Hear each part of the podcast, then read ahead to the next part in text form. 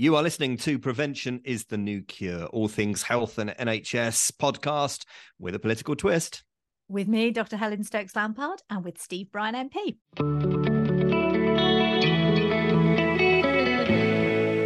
Hello, Helen. Hi, Steve. How are you doing? Unbelievably, this is episode 20. I know. A score a score of episodes. I know. How have we kept going for this long? Anyway, so much to talk about. We're going to be talking about men's health. More about that later. Excellent. Last time we were talking about cabinet reshuffles. Um, my brother-in-laws and I used to describe something else as a cabinet reshuffle, but that's a story for another day. Um, anyway, uh, we, are talking about um, Elton John, uh, tattoo yes. parlors, yeah. and uh, New Zealand's U-turn on their on their smoking legislation. Um, what are we going to talk about this week? So, well, we obviously we're going to be talking. Can I, can I do a trailer of who we're going to be talking to later? Yeah, go on. Go on. Well, we've got Charlie Bethel, who is the chief executive of Men's Sheds, and I'm really looking forward to that. And if you've no idea what a men's shed is, apart from the thing at the bottom of the garden where you store all the junk, you will find listening. out. Um, but look, Steve, I'm really curious. What was Elton John like? well, do you know what? I've never met him before, and I wouldn't describe myself as a massive Elton John fan.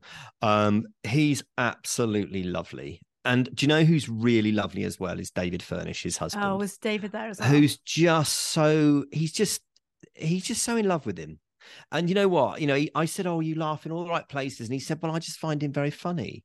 And uh, you know, they've been married for years, and and they're just they're just such a lovely couple. And yeah. he's we had a chat with him, and then he spoke, in Speaker's House to this sort of assembled audience of people from Parliament and the HIV community. And it was basically the all party group on HIV and AIDS, which I and a few others run. And it was us mm. inviting him to thank him for the work of the Elton John AIDS Foundation and the work they've done. They've raised about half a billion dollars since it started, Whoa. you know, for half a billion. Yeah. And and he I mean he can pick up the phone to anybody and they'll take yeah, the call.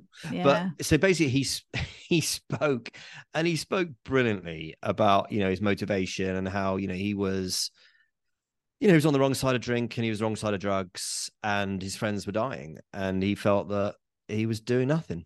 He felt he was doing nothing to help and he felt like a selfish, useless person. His words. Wow. Um, so he set up the Elton John AIDS Foundation, and there they helped so many people.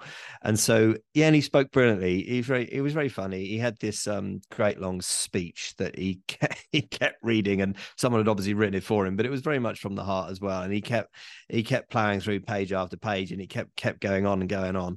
Um and and but what was great is that it it announced it came on the same day as the announcement from the government. They were going to extend this opt-out testing which for those of you, people who don't know basically when you go into a&e department because you've fallen off your bike or had a road traffic accident or whatever they take bloods and they will but they wouldn't test for hiv uh, unless you asked to opt in to it.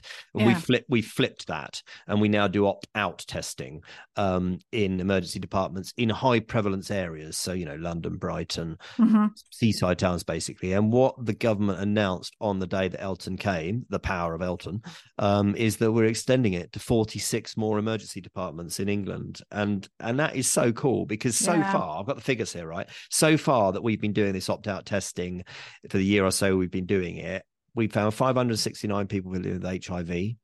Um, we found uh, a couple thousand people living with HBV, and what that means is is that you know they can then take the HIV drugs, which mm-hmm. means that you equals you. They can't pass yeah. it on, yeah. and so that's how we are going to get to zero HIV transmissions. So Brilliant. yeah, it's really it's really cool. Elton was Elton was lovely, and he didn't sing. Oh, pity about the not singing. I mean, surely that would have been a bonus, but I'll, you know, I'm really glad you got to meet David Furnish as well. Okay, I do have, I have star energy. I've had a crazy start to the week. Um, I'm, I've been in clinical practice, and oh my goodness, respiratory viruses are definitely on the app. Um, and in fact, did, I don't know if you know, but if you if you ever want to look for the hard weekly data what's going on on viruses, respiratory viruses, there's the the Royal College of GPs have got this research surveillance centre. It's based at Oxford now, which monitors all the infectious diseases and publishes every week data freely available to anybody to look at, and uh, you can see what's going on. Infectious diseases in the under 15s particularly uh, high, uh, but you know we always get these seasonal stuff. But I've had no megastars in my consulting room, at least none that I can tell you about anyway. But what is this? What is this hundred day cough, which it's been nicknamed? Because there seems to be UK Health Security Agency mm-hmm. were talking about this new respiratory illness, and, and, I'm I'm just trying to look up the name of it. Bor, Bordel, Bor, Bordetella. Steve, do you, you tell me what it's called? It's called whooping cough, mate. It's whooping cough. But it, that's it, the technical name for it. Bordetella pertussis, yeah. So it's, it's whooping cough. So whooping cough, of course, has been around forever, well, for you know decades and decades, um, and we've had a vaccine for it since I think about the 19 50s 60s certainly. Uh, and a very effective vaccine. But this is one where this was the first vaccine scare came around whooping cough. Um, and so there was a massive drop off intake uh, uptake and then it flared up massively in the 80s and but now uh, uptake is is better again. The, yeah, it's called often called hundred day cough, particularly when our older children or adults get it because the cough really lingers and it's a nasty cough and it's got quite a characteristic sort of hoop noise. Sorry, that wasn't a very good impression. Um, uh, but yeah, and and there's there's lots of miserable symptoms in it. So one of the problems with the vaccination is it tends to wear off as you get older. So there's a big push on getting pregnant women vaccinated against whooping cough at the moment because uh, we have seen an upswing. So a quick reminder: anyone you know pregnant, get them vaccinated, and obviously all children should complete their full courses of childhood IMS.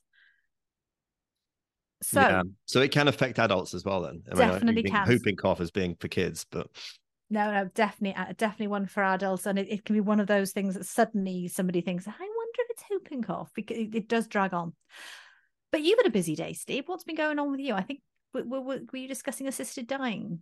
Uh, yeah, just just say on on whooping cough to conclude. Um, UK Health Security Agency say, looking at 2023 mm. up until the end of November, there were 1,141 suspected cases in England and Wales, compared with 450 oh. for the same period last year, and about 450 for the same period in 2021. So that's a 250% increase. Mm. So it's one to watch. Yeah, it busy is. day. Select committee um, is is discussing um, still discussing assisted dying and uh, we will be producing our report at some point uh, no more can i say okay. um, but the to this week, uh, by the time this podcast comes out, we'll have talked to the Secretary of State for her first evidence session in front of the Select Committee. And uh, obviously, we'll be talking about the junior doctors' industrial action. Obviously, they've announced uh, nine more days of strikes, and it's all oh. a right old mess, in it?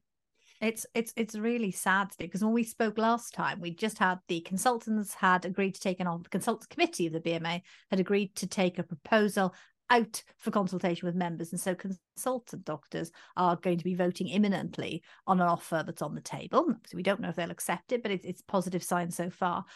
But this seems to have provoked an ab reaction. The junior doctors who walked away from talks is the way it's being reported, um, and have announced nine more strike days, as you say, a few three days before Christmas.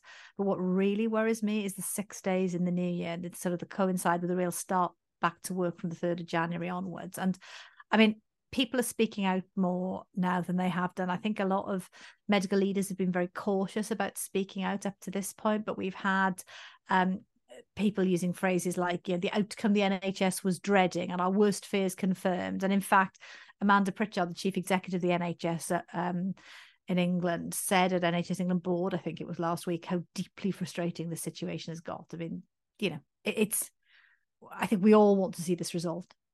Well, well, until we do, the prime minister is not. I mean, never mind, stop the boats. The prime minister is not going to cut the waiting list until we sort it out. Um, and I, he obviously knows that more than anybody. Uh, other thing caught my eye. Just, just want to touch on with you is um, the government's sort of starting this legal process, which will sort of set new rules around the NHS roles of physician associates. Yes. And anesthetic associates or anesthesia yes. associates. And they're they're non-doctor jobs that need regulating for patient safety. Have I got that right? You have, yeah, absolutely. So they've been around a long time. So we've had uh, these sort of associate roles in the UK for at least 20 years. Um, so I think it was 2003 the first came to the UK. Um, they've been training programs in the UK for gosh, probably 15 years, I think, probably the, the first training programs were started. But the concept came from America, essentially highly qualified uh, healthcare professionals choosing to do additional training to become these physician associates, where they take on new roles um, to work alongside doctors in providing clinical care. And there are a lot of them in the system already, um, generally highly regarded. There's been a real backlash in recent days about it, which perhaps we can come on to in a second. But this business about regulation, this was agreed back in 2019 that they needed to be a properly regulated body. So nurses are regulated by the Nursing and Midwifery Council, doctors are the General Medical Council, there's the General Dental Council for dentists, and so on. Um, and so finally, this legislation is coming before Parliament. I think it's the what they call the second reading, um, which is long, long overdue. And suddenly there's been a bit of a backlash, which I'm slightly bemused by. Okay. Yeah. Well, um, we'll, see how that goes. I mean, the GMC have been writing to me uh, in my select committee role about it. So with that'll obviously get a lot of scrutiny when it comes through. Now, you rightly said that we were talking to Charlie uh, shortly. We'll introduce him shortly um, about men's health. Uh, but you've got a cracking little men's health story for us, Helen, haven't you? Go on. Well, you know, you know I'm Welsh. If the accent doesn't give it away, uh, we mention it occasionally. But I've picked up on a great story in the news this last week about the little blue pill, Viagra.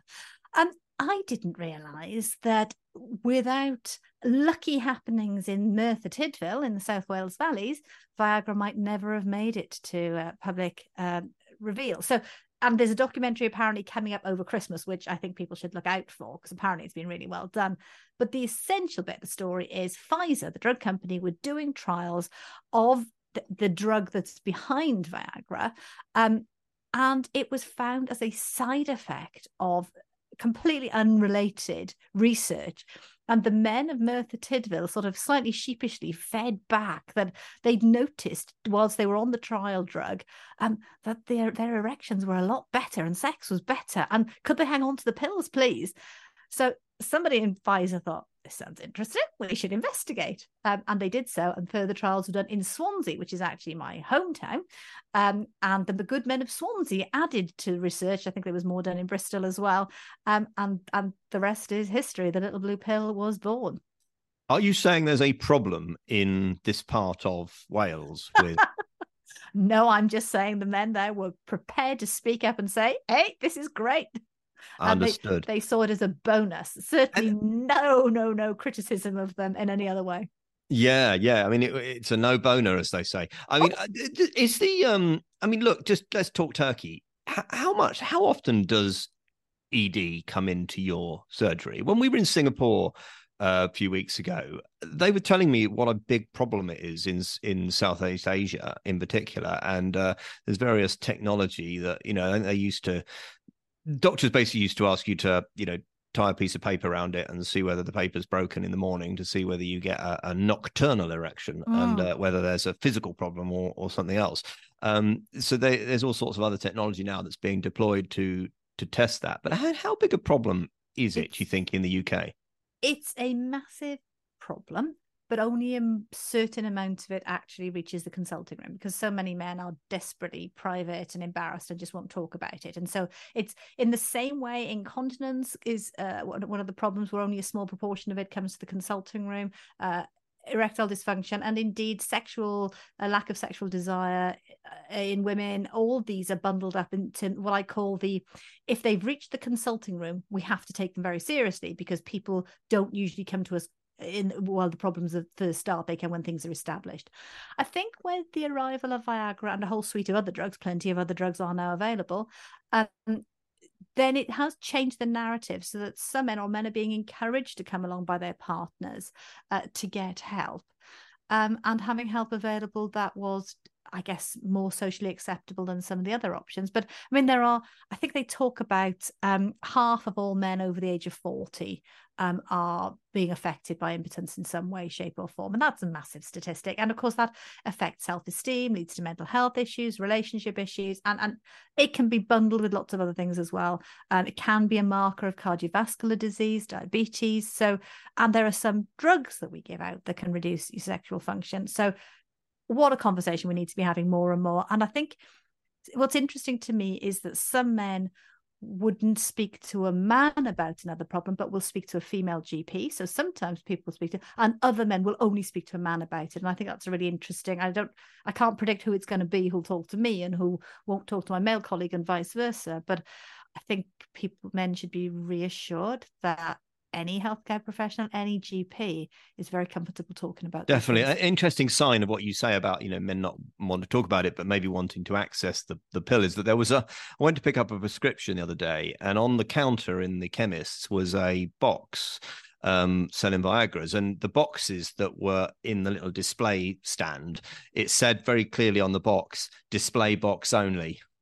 Uh, because people presumably would would grab them, them, and, yeah. and take them. So so no, it is a it's interesting what, what you say about it. Anyway, it's called Keeping It Up. Obviously, the story of Viagra, and uh, it's on on fourth of January. It's on BBC. Oh, One, is it? Oh, but it's it, all, it's already on the BBC iPlayer, so you can you can watch it if if that's your thing. Um, let's have a break, and then we'll introduce our guest.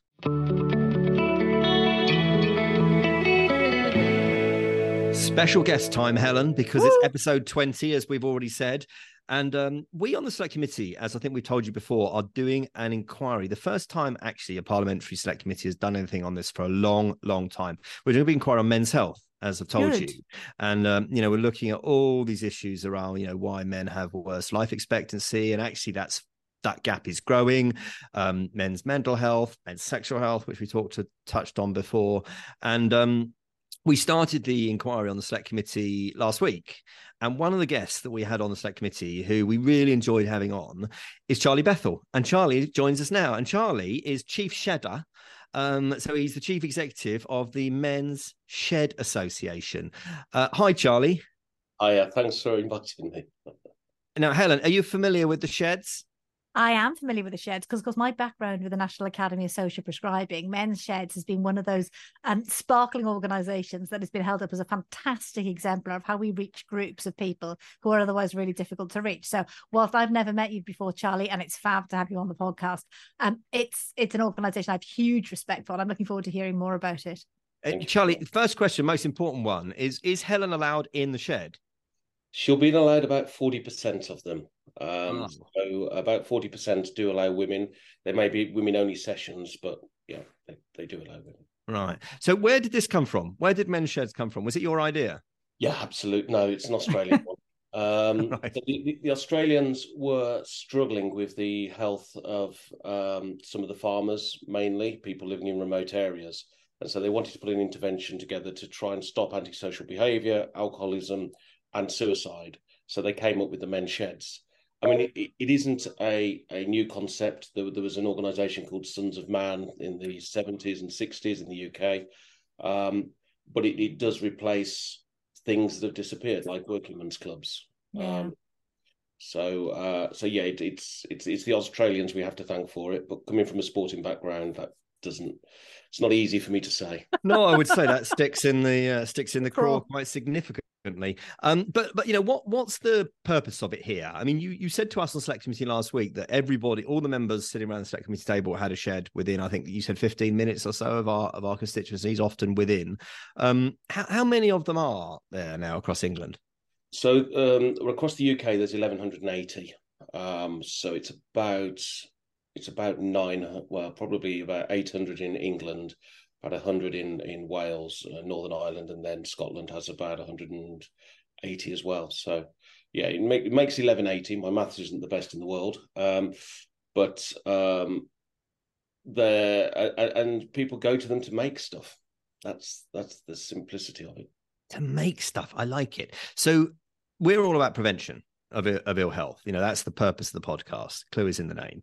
And um, you know, you talk about your health, your well-being support. So, can we just sort of start off, and then we uh, bring in Helen's thoughts? What do you, what role do you think you can play in that space?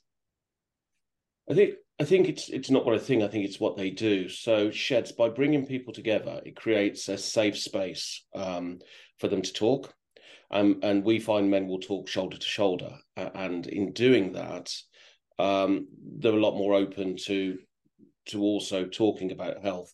I'll, I'll, give you the example that, that I use at the select committee, but we use if you put 12 men in a square room and ask them to talk about their feelings, six will go and the other six will try to find the corners of the room. And being men, we're not very good at the maths on four instance. but um, if you put a lawnmower in the middle of the room and ask them to fix it, after after two hours, they'll know each other intimately. They'll know what their names, their children's names, grandchildren's names, what ails them and how how they take their tea. Um, and and it's that having a central purpose um, that brings those men together, and they can be doing things on their own in the shed, or they can be doing things in a group, maybe making something for the community. But we've seen reductions in anxiety, depression, loneliness, new friendships connected to the community. Um, but also, we've seen a lot of physical um, benefits as well. What do you reckon, Doctor? I just love this. So this this accords so much. So, so Charlie, I'm a frontline general practitioner as well as a huge heap of other stuff that I do. And you know, I was in clinical practice yesterday, and I had a man in the consulting room, and I I have a, you know I've, I've got to know him over time, so he trusts me, and he still struggles to articulate what's really going on, and he's gone through some serious trauma, and for, and for him, actually, it's his workplace, and he's found some work colleagues who've reached out and who sort of managed to find a way of doing this. But I see so many men really struggling with this, and I love your me- your metaphor about you put twelve men in a room and ask them to talk about their feelings. I say, to be honest, I'd have said most of them would run screaming at the prospect. Um, and actually, although there are some people who, some men particularly, who who can share their feelings more openly, I would say the majority can't. And this isn't just an an older age or a generational thing. I think this cuts across the generations. Um, and I think there are specific challenges that men at different ages are facing, whether it's younger men coping with huge insecurities, loneliness about having relocated and left home, um, often a huge amount of health anxiety, whether it's relationship, work problems. People, these crazy stereotypes we have in society about men needing to be the strong one, the provider, the protector. And then it's loneliness, as you said, particularly in older men or people who aren't in relationships uh, and when they haven't got their career and their jobs to sustain them and re- finding this huge void and emptiness. And I guess for me, there's been a, a diminution in the role of families and connections and also in religious organizations in society. And these are bigger and bigger gaps. So do you feel that, that I mean, you've mentioned 1180, that's amazing what's the plans to expand this? Have you got good backing? What's next? Yeah, so we're just developing the new strategy, um, and the target for us is is two and a half thousand sheds. So we we've looked at the stats. We believe you could put a shed in where there's a population of four thousand um, or more, um, and that's where sheds are working well. There's two, for instance, in Orkney. Um, wow. So, you know, if Orkney can have two, then then lots of lots of other towns can have two as well. So um, and you know other things as well in terms of the influencing agenda. So it was it was great to be called as a witness uh, to the select committee because it's not only men's sheds working; it's the way we work, it's the autonomy of those sheds that is a really good and economical model um, to use. Um, we don't, you know, our turnover is in the region of two hundred and fifty thousand at the moment a year, um, and you know, that's I was, I was, talking to somebody from Red Cross yesterday who were quite surprised of how small that is yeah. to to other national charities with the reach. I mean, we don't fund the sheds; we do help them. You know, with part of our role is to try and support them in areas of fundraising or or others uh, around health, particularly coordination policies, setting up. Um, but it's um, it's also to to build that that resource and and the support that we give to sheds. So sheds get a lot of discounts through us. We're able to broker those relationships. But there's other bits of support that sheds receive as well. And and we're looking at how we can add more value to those those people that are running the sheds because yeah. they need support as well. Um, and, and we need more of them. Sheds, many sheds are at capacity. Um, is there space for health? I mean, you've talked about the loneliness side of it, and certainly I've seen it from the mental health point of view, and I see it as a really great help in terms of suicide reduction. But you you you touched on physical health. I mean, what is there anything specific you do? Is there a program, or there are are there areas where it would be great to have other connections to bring health promotion to the sheds? Yeah, yeah. So we we're often. I mean, I was approached yesterday by another cancer charity about uh, they're struggling to connect to men, and so yeah. Can can we work with you as men sheds? Um, one example I gave was um, um, there's a guy who was who lost his sight in one eye in one of the sheds in in and then um, he started losing his sight in the other eye. Oh. And you know, a high proportion of sight loss can be prevented. And the shedders didn't like what was going on. He wouldn't go to the doctors. He wouldn't go to the chemists as a, you know, called a, fulfilling the stereotype of, of being male. um, they marched him down. They looked at what he might have. They took him down to the doctors. They supported him through that. He's got sight back in both eyes. Wow. Um, And so th- there's one example of, a, of as a physical change. Um, you know, there are some walking groups attached to some sheds, but a, another piece that they do is um, prostate cancer support. So we we do a lot of work with different charities creating resources that are palatable to, to those in the sheds, and so that shed leaders might introduce them at the lunch break. Um, and there's an example of a guy from a from a shed in um, Richmond that he went to that they eventually got the guy to go to the doctors. And he came out with a prescription for something completely different. Because when he got there it was a female doctor. And so you know it goes back to what you were saying. Um, you know they have got him going back to the doctors again. And this time they booked an appointment with a, with a man. Um, which you know it's it's we're able to introduce those conversations you know we sheds often have a conversation around suicide we did a survey start of the year and 39% of sheds that fed back, it was 178 sheds replied, different sheds, and uh, 39% of them believe they'd saved a life or may have saved a life. But by sending out that questionnaire to them, they were having the conversations. So one shed phoned us and said, Two mornings we've spent on that questionnaire because the guys all sat round and talked about health for the first time. Yeah. Whether that was they're worried about their wife's dementia or um, a bereavement and how that's had an impact on them. And those things would never happen in general society. It's uh, interesting isn't it? Because when you're doing something you're you're distracted but you're focused. So i know bringing up boys as i am or one boy um, is that if we're doing something and i ask him what's going on how how's this going how's that going i'm more likely to get engagement from it than if i just sit down face to face and say, "So what's going on?" And that's the that's the shoulder to shoulder thing you're talking about, isn't it? Have you ever had um, local doctors go into men's sheds to help make something and talk to men about their health just casually as they're going? No, not not in that way. I mean, we do have doctors that are in sheds um, or former doctors, so but not in a specific intervention because I think it's about them getting used to to being involved in the shed, and you've got to. I mean, it, it would be a very good training point for some some medical practitioners because mm. it's about language and um, there was a there was a guy in a shed I, I was chatting to, and he was telling me about how he, when he retired, he struggled after the honeymoon period. He struggled, um, and he then went on from the shed to volunteer in other organisations. When the person I was meeting came in, who was a young lady, who was one of our sponsors, he said, oh, she asked him the same question. And he said, oh, yeah, I was at a loose end. Um, and men will talk about things in a different way. And I know it's reported on ONS that, that loneliness affects women more than it does men. Mm. But it might be that the men, it's not asking the right question or in the right. Yeah.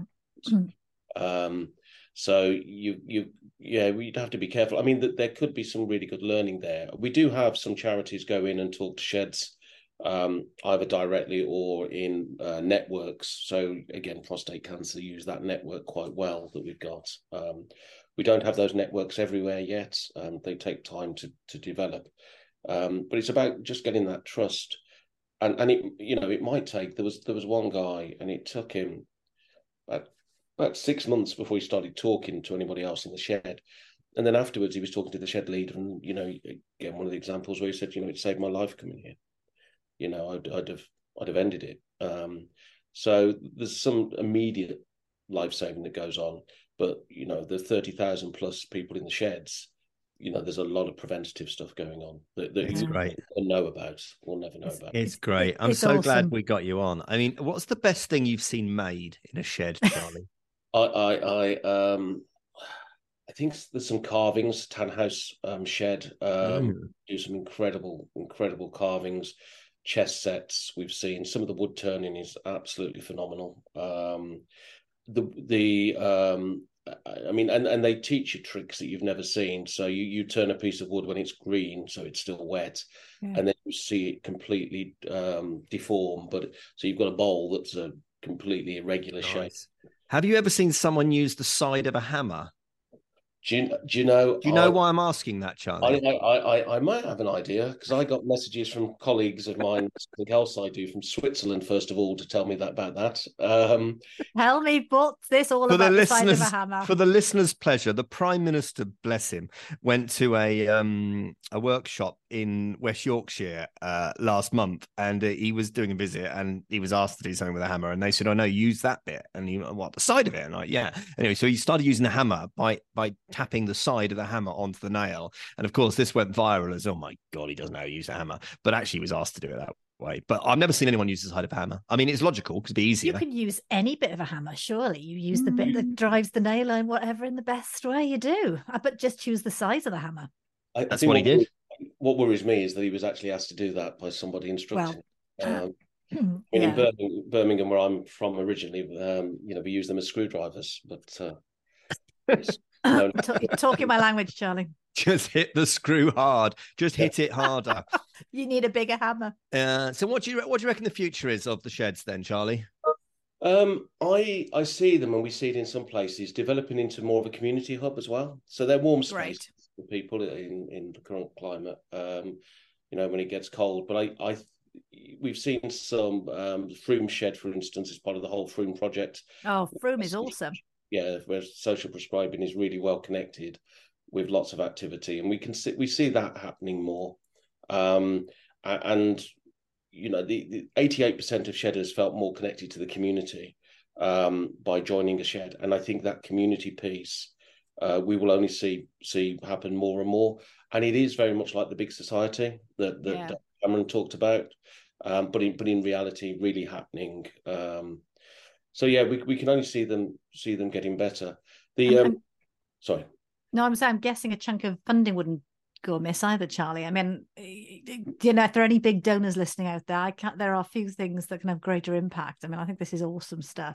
Yeah, and you know, and the value of sheds. We're we're looking to try and get a piece of work done. It, it, I mean, it's all about cost, but on the social value of a shed, the economic value of a shed, because you know, you know, not only what they do themselves, it's when they're making things for the community, for schools. I mean, one shed made 17 xylophones for a school. Um, oh, wow. They couldn't afford any. Unfortunately for the kids, they then played them to them, but um, shedders. But, you know, they, they, do an awful lot, whether it's fitting out charity um, uh, storage areas with shelving or making planters at railway stations. So um, you know, trying to see the value of that. But yes, no, absolutely. Some core. what's difficult to get is funding for the core delivery of, yeah. of what we do, and um, and the planning. You know, because every twelve months, you're when you're re-looking at the budget, it's you know, have we got that coming in? Do we take the risk of continuing with that piece of work? Um, and there's just so much more we could do. There's so much yeah. more around our health. So I've got three in my constituency, Helen: uh, Colden wow. Common, Kingsworthy, and Alresford. And I have visited the the Kingsworthy one, and very very good it was too. And I think there's sort of a myth, isn't there, that men's sheds are for older guys. Maybe that's not true. Maybe that's true. You can tell me. And then what would what just just finally sort of coming to a close, Charlie? What if you don't have a men's shed near you? Presumably, your answer is start one.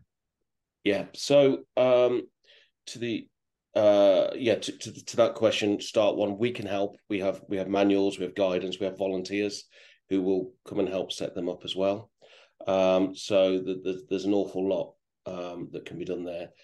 To the first question that i've already forgotten um are they for older geezers? Um some sheds are. So some sheds were set up with over 50s in in mind. We've seen since covid a lot more younger people joining sheds so they won't yeah. necessarily accept people because they're worried about keeping the culture that they've got. And more sheds are looking at opening on evenings now. Um, Good. And, and on weekends because they recognise that demand from their communities. Um, but yeah, some sheds, because of the rule of six, sheds started to open more days um, during during the coming out of lockdown, and uh, which is a really positive thing that's happened yeah. sheds. But they've just filled up all it's fantastic. So, so I'm conscious we're, we're running out of time with you, Charlie, but it's been great. Um, I would imagine there'd be a lot of younger guys who would learn from more experienced guys, and especially the sort of practical skills you're talking about. I've been fascinated how there's been a cultural shift in what people have learned how to use power tools, how to how to work in a shed and work in a workshop environment. I mean, I, I was brought up with a dad who believed the girls should be treated the same as boys, and I was taught how to use a screwdriver properly and a hammer properly, and how to put them back and look after them. But but that's absolutely not a cultural thing that's continuing, is it? No, no, it isn't. And we do find teachers come into some sheds and ask for help. You know, how do I do this? I've got to go and teach it. I've never yeah. been, you know, what are the skills? And we have some sheds that go and support um, listed buildings. So they they support builders with fixing listed buildings. And we're looking to possibly do a project with the National Trust where we, we embed sheds in their properties and to help with the maintenance. Fantastic that's you know in discussions at the moment. So love it. I love it. It's brilliant. We're so glad you come Thank on. You. All right. Menssheds.org.uk. And I'm sure you can find them on social media. And, uh, you know, go to a sh- check out a shed near you. You might find Charlie in there using a hammer the right way around. You never know. Thanks, Charlie. Thanks, Charlie. Cheers. Bye. Bye.